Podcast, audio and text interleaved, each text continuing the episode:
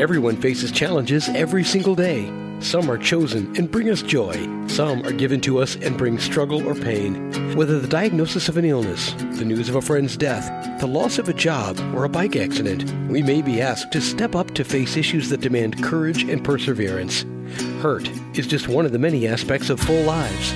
Each week on this show, ACT, Taking Hurt to Hope, Doctor Joanne Dahl helps us understand how we can use acceptance and commitment therapy to learn to accept what we cannot change and move forward into a valued life.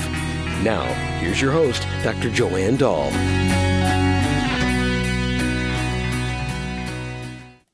Welcome to ACT, Taking Hurt to Hope. Today is our final program. And in that, I'd like to continue talking about something that I've been very excited about, and that is pro-social behavior. We're going to do a follow-up on the pro-social behavior we did with David Sloan Wilson last week. Remember that pro-social behaviors are those intended to help other people. Pro-social behavior is characterized by concern about the rights, feelings, and welfare of other people. Behaviors that can be described as pro-social include feeling empathy and concern for others and behaving in ways to help or benefit other people. One of the six key processes in ACT is valuing. We have found that it's quite difficult to ask people what makes them happy or what a person might value. It is quite difficult for a person to find empathy for herself. On the other hand, it is quite easy for this same person to feel empathy for others and know instinctively how to help, how to help that person, or even help them, help them to value others using minimal language. This program hopefully will bring some insight into how pro-social behavior may be the quickest path to valuing when working with ACT. Our guest today is none other than Doctor Stephen Hayes. Steve Hayes is Foundation Professor and Director of Clinical Training at the Department of Psychology at the University of Nevada in Reno, Nevada. He is the author of over thirty-five books and over five hundred scientific articles. His career has focused on an analysis of the nature of human language and cognition and the application of this to be the understanding and the alleviation of human suffering. You can read more about Steve and his work and his books and current trainings around the world on his website that you can get to by clicking on his name on this week's episode of ACT, Taking Hurt to Hope. Well, welcome, Steve, to ACT Taking Hurt to Hope, and one of our last episodes for this second year. It's uh, great to be here with you again, Joanne. Steve, I think this is the third time you've been on the program, uh, and I have been very excited about your work uh, with David Sloan Wilson and others in, in this neighborhood project and pro-social behavior. What What is your interest in that? Well, you know, the pro-social aspect of the work that we've been doing in acceptance and commitment therapy, contextual behavioral science, has been there from the beginning in, in the sense that you keep running into these uh, social processes and the centrality of them. If you pick something like, like values, let's say, uh, you know, when you really dig down, the ones that lift people up and get people going all have to do with other people. Mm-hmm. And, uh, even if they look as though they're kind of all about me, when you dig into that, they're often about other people. You know, if, if I want to do something with art, let's say, I want to share it. I want to show it. I want it to be revealed in the world. Mm-hmm. And so that has sort of been in the work from the beginning. And what has happened, I think, especially over the last three or four years as we've been working with some of the evolutionists uh, around the world, but especially, you know, people like David Sloan Wilson and others, is that we've found a way that sort of fits with our basic approach philosophy, uh, sort of units of analysis, to integrate some of the data that are there on how prosociality works, why it's so central, and it's penetrating into all of the concepts inside ACT and C B S, from the most basic kind of uh, concepts about human cognition and language uh, up to these uh, highfalutin uh, kinds of uh, clinical intervention topics like values and everything in between. And uh, so I, I think it's a shift that the the whole field is walking through, of situating our individual psychological processes inside this larger network of social processes thought about in this contextualistic, historical, developmental uh, way that the evolution sciences bring to the table.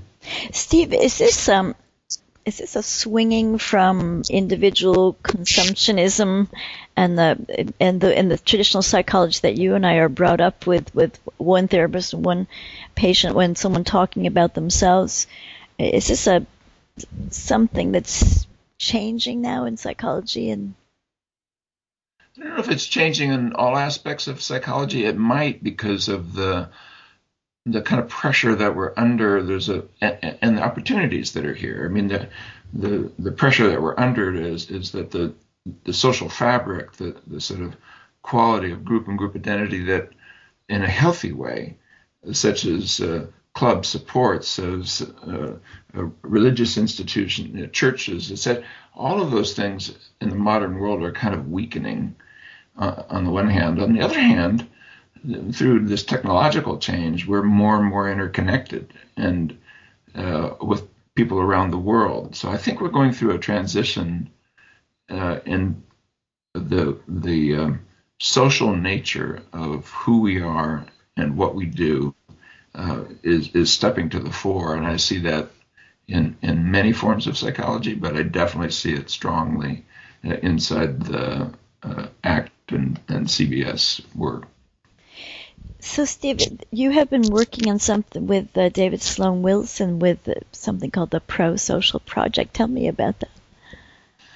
This is an attempt to put together some ACT sensibilities with um, principles that were uh, developed by Eleanor Ostrom. The uh, uh, late Eleanor Ostrom won the Nobel Prize in Economics in two thousand nine. She's a political, was a political scientist. I was able to spend some days with her uh, before she died, and uh, David worked, uh, Sloan Wilson worked with her and wrote some papers about the things that she had found. Mm-hmm. What she had spent her life on is looking at indigenous uh, peoples and how they ham and handle common pool resources like rivers, lakes, forests, and streams in such a way that they maintain them, protect them, uh, they don't uh, uh, kind of over a forest or pollute. Uh, the tragedy of the commons doesn't happen.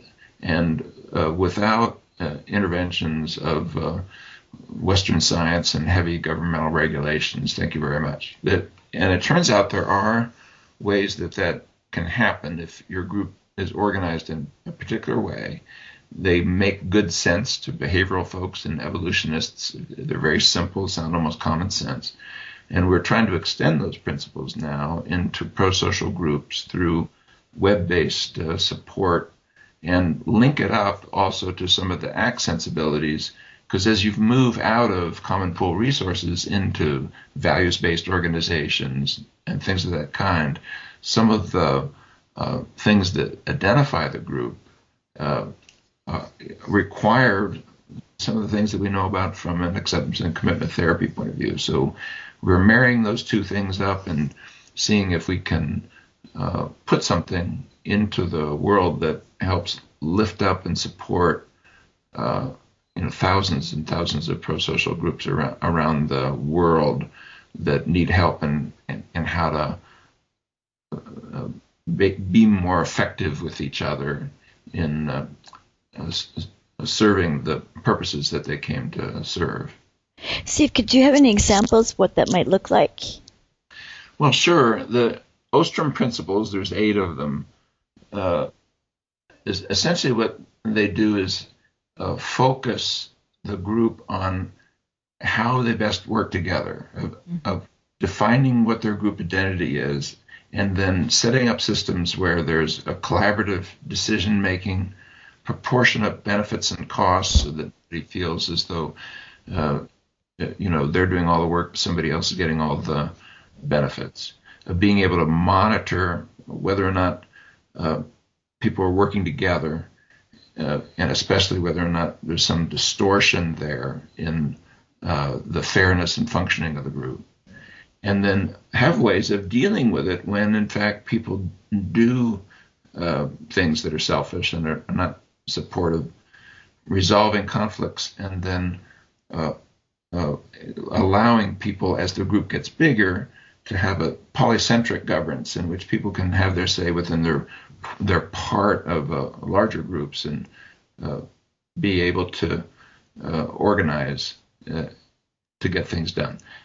Those are all sound like they're common sense, but if you look at your own departments or church group, or if you have a rock band, or if you're trying to, uh, you know, collect uh, money for uh, Um, you know, water projects in Africa, or if you pre predict and just pick up anything that in your experience, you'll see that sometimes groups fail, and when they do, it's usually around these things. And really what it comes down to is that groups work when the, they cooperate, when they uh, uh, focus on what they can do best together, Mm-hmm. and, and when they rein in selfishness at the individual level, keep their eye on the good of others and the functioning of the group. What A C T brings to that is the barriers to, to doing that can be looked at psychologically, and the individual importance of that, the harmony of the, of the individual's values and the definition of the group itself can be explored. People step into pro-social groups because they care about others, mm. and they back away and become selfish because of grabbiness, often that's around their own psychological barriers, a feeling uh, uh, as though if they don't, they won't be cared for. And so that combination of being able to use your personal values to link it to the to the group, And, and watch out for those psychological barriers that would lead to uh, selfishness or laziness, which is a kind of selfishness, um, empowers these other Ostrom principles, or so we think. And so that's what we're putting uh, putting together into a, a single project, and uh, creating a website and a training program and a manual and, and helps and supports for people online and through direct consultation with uh, uh, trainers. Uh, to try to support groups around the world. That's interesting, Steve. You know, I wonder about this, what you called selfishness. Yeah. Uh, I, I often think about the word, for example, egoist or egocentrism. I often think it, it, that's a that's a strange word, because uh, egoism is not good for you and it's not good for other people. So it, it's actually more of a self-destructive behavior. Why do you think it's called egoism or selfishness when it actually doesn't help you? Yeah. Well, part of what's interesting about this, if you start thinking in terms of groups and then selfishness, is is it's it's groups all the way down. Our individual psychology is very much like ma managing a group. When you're doing something selfish, almost always what you're doing is you're feeding just part of you mm. at the cost of the whole of you. And how do you know that? You know it in vitality, health, engagement. You can see it in just the functioning of you as a totality. Let me give you an, an example. If you, uh, let's say, are trying to make more money so that you will somehow... Mm, let's say, be thought of better by others so that you will somehow, mm, let's say, uh, no longer feel any insecurity or lack of confidence. Mm-hmm. Yeah, but what you're doing is you're taking this one little piece of this vulnerable piece of feeling lack of confidence, let's say. You're taking it literally. You're taking it as if that's really something that's harmful to you, and actually what it is orienting you towards is, is areas of, of caring and concern, and you're organizing your whole system around it. And we know when you look at that, that people who chase money for those kinds of reasons, even if they get it, it's not going to lift them up. And mm. so it actually predicts higher rates of, of stress, depression, et cetera. Nothing wrong with money, but money to do that is just another unhealthy phase of all kinds of distortions, whether it's avoiding your fears if you're dealing with anxiety disorders, or, you know, feeding your narcissism if you're mm. have, dealing with personality disorders. So it, you know, our job, I think, psychologically as an individual is something that's more like personality integration, where you really are gradually opening up to these spaces. Of course, this is an old idea. The humanistic folks, et cetera, have long said it, where all of these different voices, vulnerabilities, feelings, memories kind of have a place at the table. That starts sounding very much like an effective group. Mm-hmm. And so when we get into groups, in the normal way we say the word groups of different individuals, the same thing applies. And so I think what you're saying is exactly right. This kind of selfishness is really self-destructive. And the reason is, is because it's undermining the wholeness, the peace of mind, the ability to sort of be with yourself in all these different ways, because it's only feeding part of yourself. It's another form of selfishness, even at a deeper level within you, of only feeding part of you at the cost of the whole of you. And if we can keep our eye on these processes, they're really issues that are in multi-level selection and evolution. Gives you some... Uh, and the evolution sciences give you kind of a, uh, an orientation towards what we're doing with mindfulness, what we're doing with acceptance work and values-based work, that kind of changes it and, and makes it fit within uh, a, a, a range of issues that allow you to scale it. So this is why a project like ProSocial, that is looking at these processes at the level of groups of individual people, harmonizes with uh, the ACT and C B S work, because we can see that really we're just scaling some of our same principles to another level uh, of analysis, and that, that's helpful to to both parties. It's helpful in the sense that it it gives the ACT work a place to go that really means something. Mm-hmm. Mindfulness that's not linked to something, values work that's not linked to something that's real in the world of behavior and so forth, has an empty quality. And it kind of helps us find our uh, our uh, friends and colleagues around the world to think about things in very similar ways, but at different levels of analysis. Steve, what you're saying reminds me some of, you know, our, our book about relationships uh, uh, that we wrote together. It's uh, Ian Stewart and Jonathan Cantor and Christopher Martel. Uh, we uh, it was quite similar in when we asked people, in intimate relationships, uh, we've not these words exactly, but, you know, what is the function of your relationship?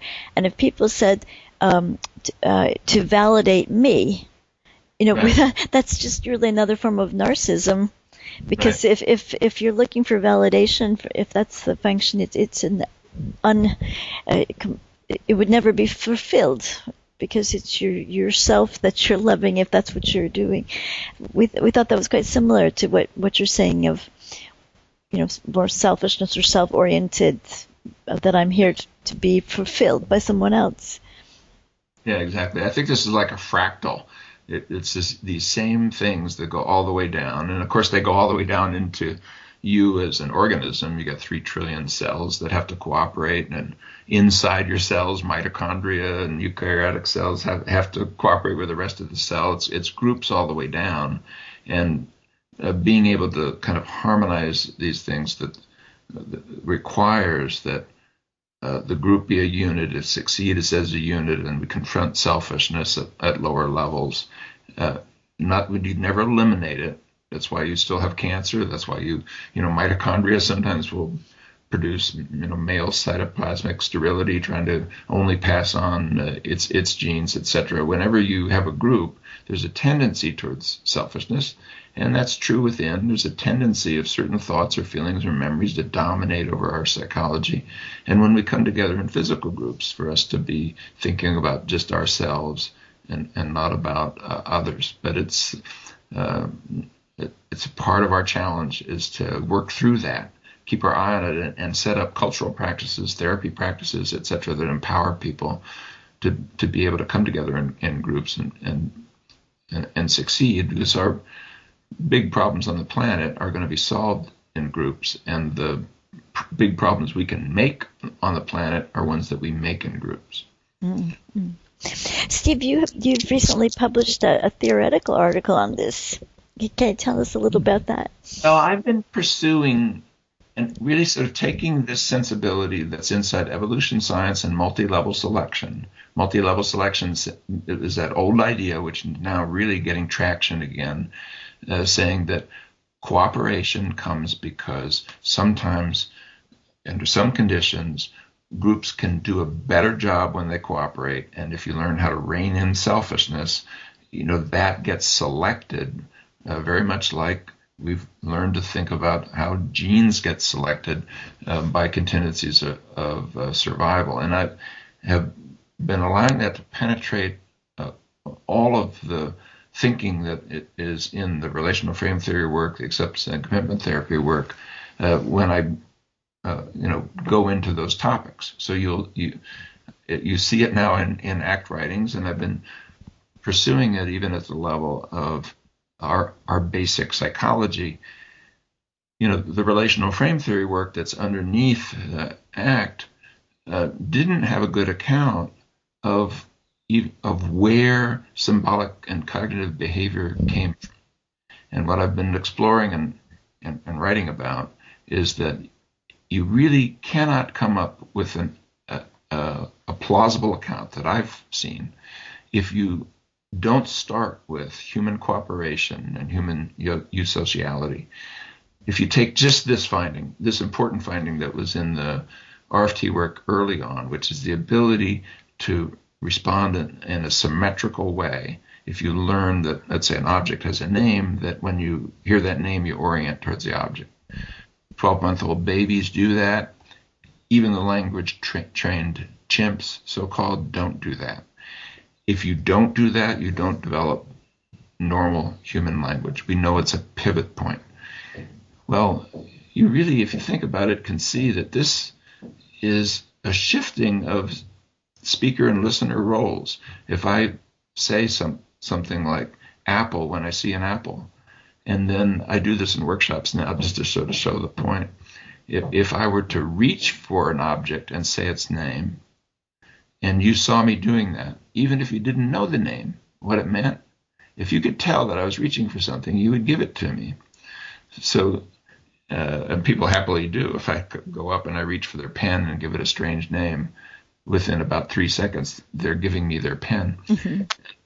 What that means is, is that we as a social community, because of our level of cooperation and other things like social referencing and uh, joint attention, being able to understand these sort of basic, almost theory of mind things before human language really gets going, of understanding the intentionality of others, is that if I simply have a characteristic name for something, object name, the community will give me the name-object relation. If I, if, if I'm saying the name and reaching for an object, they will reward that by providing the object, so that we as a social community came together to use symbols in such a way that the speaker and the listener are doing the same thing. The areas of your brain that light up when you speak a, a, a, a particular name are the areas of the brain that light up when you understand and hear that same name. The listener side and speaker side are integrated even down to our underlying neurobiology.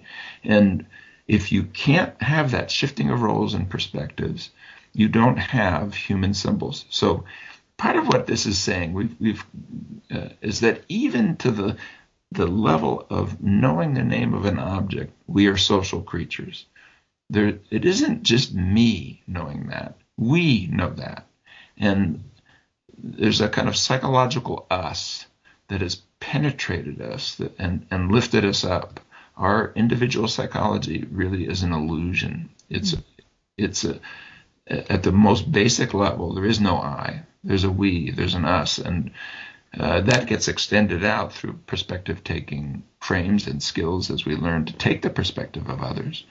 And we've been able to show that this taking the perspective of others, uh, having empathy for others, and not running away when it's painful, that combination predicts very important things, like whether or not you objectify others, dehumanize them, whether or not you enjoy being with them. So uh, this basic mes- message of the social nature of human cognition, uh, I think, kind of informs and enriches the work that we've been doing in the acceptance and mindfulness and values-based uh, traditions, and I think will give us new ways forward for interventions, measurement, uh, and being able to do things that will empower those that we serve.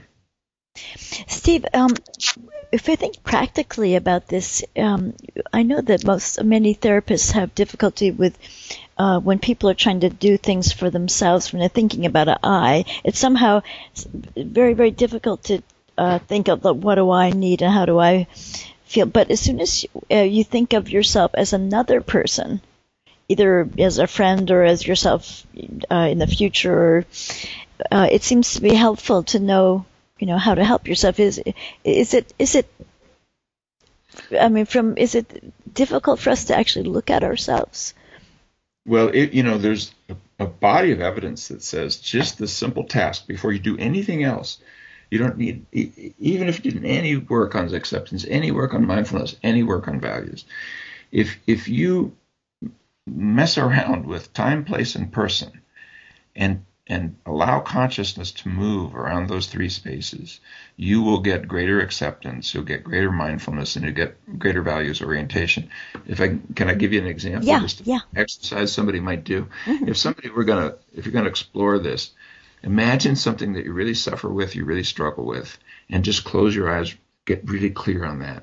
And then when you're really clear on that, imagine yourself being in front of yourself, looking at yourself, sitting there with that issue.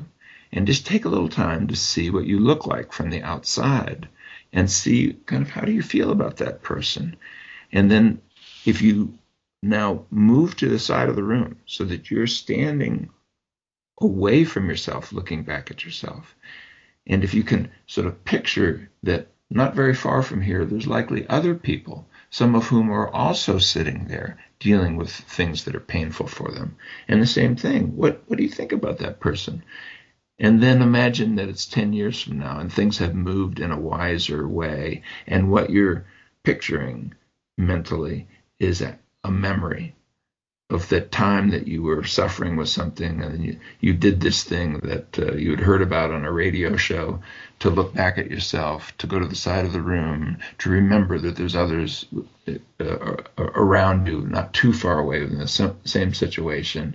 But now it's ten years from now. And if you could magically take the wiser things you've learned over those ten years and kind of whisper something to the person who's sitting in their chair, what would it be? And then if you sort of come back and to the person in the chair, and the whispering will be just your memory of what came to mind.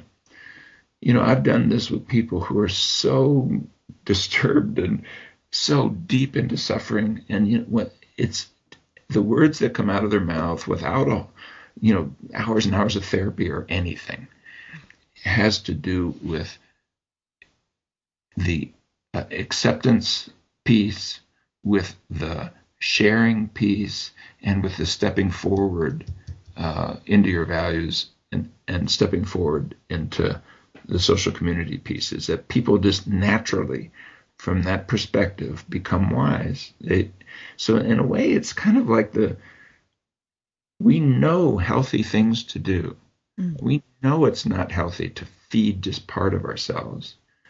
We know it's not healthy to not be in community with others and be there for others. And we get in our own way. And uh, I think perspective taking, this social piece, deliberately going to the the kind of uh, ability to kind of look at yourself, uh, grounds you into a wiser set of, uh, of of ideas that are there even without reading books and without going to therapy, and Uh, just by your virtue, by your birthright of being in this social primate culture that we've created called uh, humanity. Yeah, so so that's really something to think about, Steve. How do you? We're getting towards the end of the program now, Steve. What what do you think the future holds when it comes to perspective taking and pro-social behavior? What role will it play? I'm excited to see what's happening, especially as we nestle underneath the umbrella of the evolution sciences. And as evolution science get out, gets out of it, uh, a phase of being all about genes and starting to think more about uh, learning as a kind of evolutionarily relevant uh, process, really the scaffolding of evolution is learning. And uh, I, I think we're, we, we're, we're entering into a time in which this multiple level, multiple dimension kind of perspective of thinking about things in, in different ways and uh, is going to be at the center of things. And I would like to see the day when a therapist doesn't just uh, ask you, you know, what do you want, but asks you, uh, what do you want to do for others? And, and, and views that as a kind of a natural extension of dealing with human suffering. And I, I think that would be good for the world. I think it would be good for people Uh, who, who are suffering. And if we can uh, find a way to put it together in, in a coherent uh, package that kind of uh, makes sense, that we can reach therapists, we can reach uh, uh, clients in our role as psychologists, and yet be part of a larger team that includes policymakers and social change folks, advocates, and others that will, will be able to em- empower the whole of us Uh, for the good of humanity.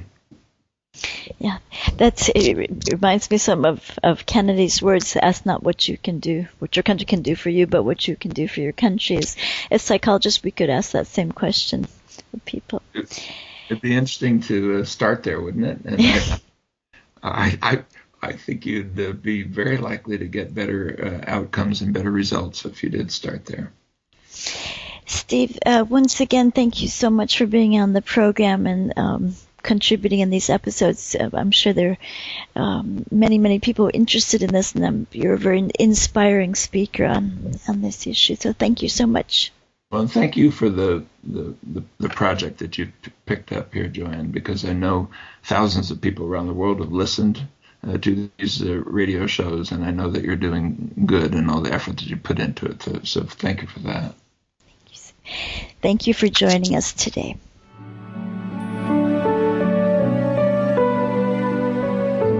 Thank you for joining us today. For more information about Joanne and her work, please see her website at joanne dahl dot com or click on the host website icon in front of you on the web talk radio dot net page. Joanne's books are available through amazon dot com, including her two latest, The Diet Trap, Feed Your Psychological Needs, and End the Weight Loss Struggle Using Acceptance and Commitment Therapy, and A C T and R F T in Relationships, Helping Clients Deepen Intimacy and Maintain Healthy Commitments Using Acceptance and Commitment Therapy and Rational Frame Theory. Amazon also carries her books on chronic pain and other topics. We hope you'll join us again soon for another episode of ACT, Taking Hurt to Hope.